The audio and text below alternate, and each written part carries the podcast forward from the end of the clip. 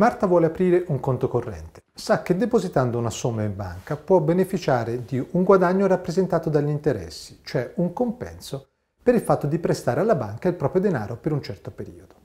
Tuttavia, è in difficoltà quando deve valutare le condizioni sugli interessi offerte dalle diverse banche. Ieri mi sono recata in due banche per chiedere informazioni su come investire i miei risparmi. La prima mi ha offerto il 3% annuo. E la seconda? Il 3% semestrale. Mi puoi spiegare cosa si intende per tasso di interesse annuo e semestrale? A quale banca conviene rivolgersi? Ti ricordo che un tasso di interesse deve sempre essere specificato rispetto ad una unità temporale di riferimento. Nei conti correnti bancari, come in altre forme di contratto bancario, di solito si fa riferimento al tasso di interesse annuo, ma non è escluso il caso di tassi di interesse su periodi diversi. La proposta della seconda banca ne è un esempio. Attenzione però, tassi su orizzonti diversi possono ingannare.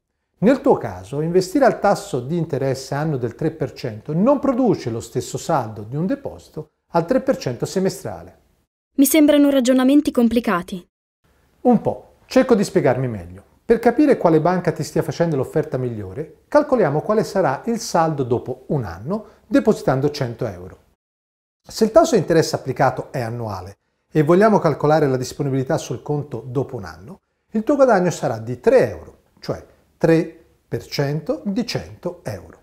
Dopo un anno ti sarà restituita quindi una somma pari a 103 euro. Fin qui mi sembra semplice. Consideriamo ora la seconda banca, che applica il 3% semestrale, cioè il 3% ogni 6 mesi.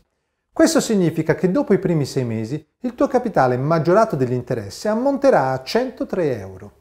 Gli interessi maturati fra 6 mesi ed un anno invece saranno pari al 3% di 103, quindi 3 euro e 9 centesimi, per un valore finale di 106 euro e 9 centesimi. Quindi le condizioni più vantaggiose per te sono quelle proposte dalla seconda banca. Puoi spiegarmi meglio come hai calcolato il saldo finale? All'origine del calcolo che abbiamo fatto c'è la legge di capitalizzazione composta, che ti dice come calcolare il saldo o montante M ad una certa data t quando depositi un capitale C remunerato al tasso di interesse I. Questa legge ti dice che il saldo finale è ottenuto applicando la formula m uguale a c moltiplicato per 1 più i elevato alla t. Nel caso della seconda banca il prestito è per un anno, ma il tempo t in questo caso deve essere espresso in semestri, quindi un anno sono due semestri. Per cui otteniamo un montante dato da 100, il capitale iniziale, per 1 più 0.03 al quadrato, cioè appunto 106.9 euro. Ma come posso capire quale tasso è più vantaggioso? Il modo più semplice è compararli sul medesimo orizzonte temporale, ad esempio l'anno. Vediamo un altro esempio. Consideriamo i seguenti tassi. Il 2% ogni quadrimestre, il 3% ogni semestre o il 6% anno. Secondo te, quale di questi ti garantisce un guadagno maggiore? Non saprei. Puoi aiutarmi? D'accordo. Supponi di depositare i soliti 100 euro per un anno. Se depositi al 6% anno avrai un guadagno di 6 euro in capo ad un anno. Il guadagno nel caso di un 3% semestrale o di un 2% quadrimestrale in capo ad un anno sarà invece di 6.09 o 6.12 euro rispettivamente. Stai usando la formula della capitalizzazione composta che mi hai mostrato prima? Certo. Prendiamo il caso di un 2% quadrimestrale. Noi abbiamo un orizzonte di un anno, ma il tempo t deve essere in questo caso espresso in quadrimestri. Quindi un anno sono tre quadrimestri, per cui otteniamo un montante pari a 100, il capitale investito, per 1 più 0.02 al cubo, cioè 106.12 euro, che a fronte di un investimento di 100 vuol dire un interesse pari a 6.12 euro. La stessa regola ti porta a 6,09 euro nel caso di un 3% semestrale.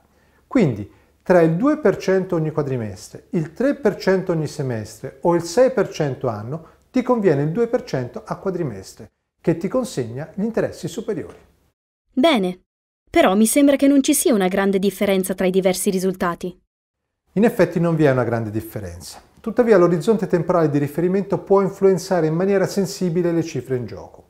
Questo è un aspetto cruciale, soprattutto quando devi valutare le condizioni di tasso di interesse di un prestito o di un finanziamento che vuoi richiedere. O, per quanto riguarda il conto corrente, degli interessi applicati sullo scoperto, cioè quando vai in rosso. Non a caso quando si parla di prestiti usurai si fa riferimento a tassi anche modesti, ma calcolati su un orizzonte breve, settimanale o mensile, ad esempio. Perché? Cosa può succedere? Confrontiamo l'effetto del tasso di interesse del 3% annuo, semestrale, quadrimestrale, mensile e settimanale. Immaginiamo di chiedere in prestito 1000 euro per un anno, quindi in questo caso ci stiamo indebitando. Vediamo a quanto ammonterà il debito dopo un anno. Come vedi in questa tabella, il debito esplode fino ad arrivare a 4.650.88 euro con il 3% settimanale. Caspita! Adesso la differenza è notevole, non trovi? Questo dovrebbe suggerirti che i tassi di interesse definiti su periodi di riferimento diversi nascondono delle insidie. Per confrontarli ti suggerisco di uniformare l'orizzonte temporale, ad esempio guardando al saldo o al debito dopo un anno. Insomma, usa la capitalizzazione composta sul medesimo orizzonte temporale, l'anno, per renderli comparabili. Bene, ho capito.